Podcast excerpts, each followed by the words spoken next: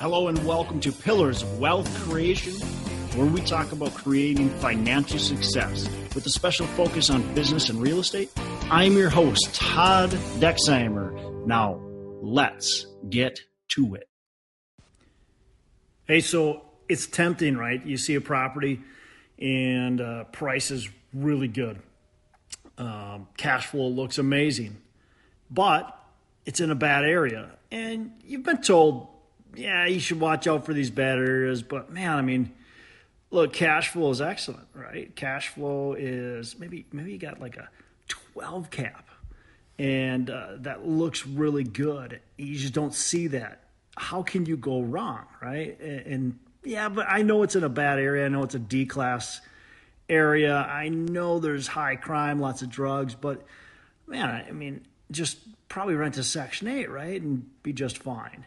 Here's the problem can you get your rent? Pro forma looks great, right? On paper, it looks great, but can you actually collect that rent? And that's a real question. The other thing is does that property ever appreciate? And the answer is likely no. It's selling at a 12 cap because nobody wants it, right? So you're going to sell it at a 12 cap as well.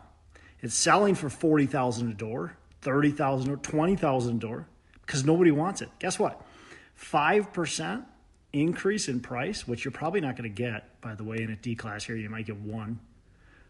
But that 5% increase on a 30,000 per door is pretty small. Now, if we have 100,000 a door and we get a 5% increase, right? It, it, it beats the pants out of that 30,000. Same thing with rent, right? If we've got rent and our rent is 500 bucks a month and we get 5% increase, which likely you're not going to get. But even if you did, take that versus, you know, a thousand or 2000 in rent. Big difference, right? So we want to look at that as well.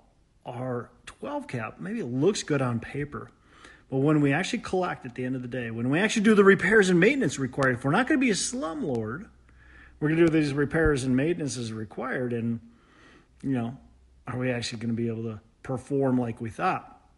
The other thing is our management is just going to be that much more difficult.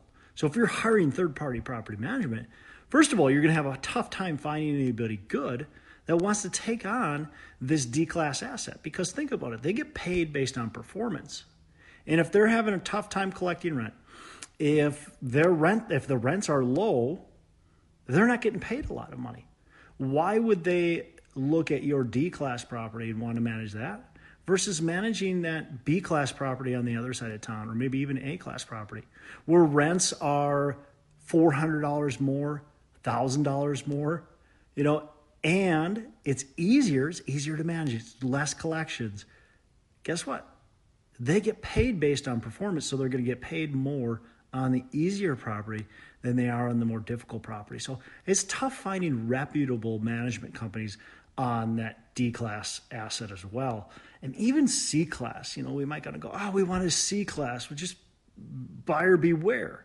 You know, C class uh, is okay if you're C class, if you're low crime, um, you know, type of C class. Uh, in my opinion, that's probably okay. But that little higher crime C class can be still pretty rough. And guess what? No broker is going to tell you it's a D class. So just because a broker tells you it's C class, it might not be. Okay, so do do your homework on that.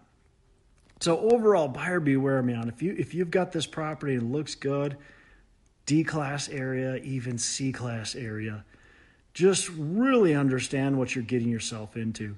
Understand real estate is really lucrative with cash flow. Cash flow is great, but it's extremely lucrative when we couple the cash flow with appreciation, right? Appreciation on our rents, appreciation on a value add that we're able to increase value, appreciation on the, the asset itself. So just remember that when you're looking at your real estate, that we want all of those. And if we can't, well, you might want to consider walking away and go with something a little bit more expensive, go with something with a little bit less cash flow, but that's going to be a lot easier to manage and that's going to appreciate a lot more in the end and actually going to boost our returns to beat that D class, maybe that C class property. So that's my advice. I say run. I say don't buy D class, but that's up to you. I can't tell you exactly what to do and not to do. You know, I guess I can, but you don't have to listen. So you decide what you want to do. My advice, like I said, don't even think about it. Unless you're very seasoned, then maybe, but ah, stay away.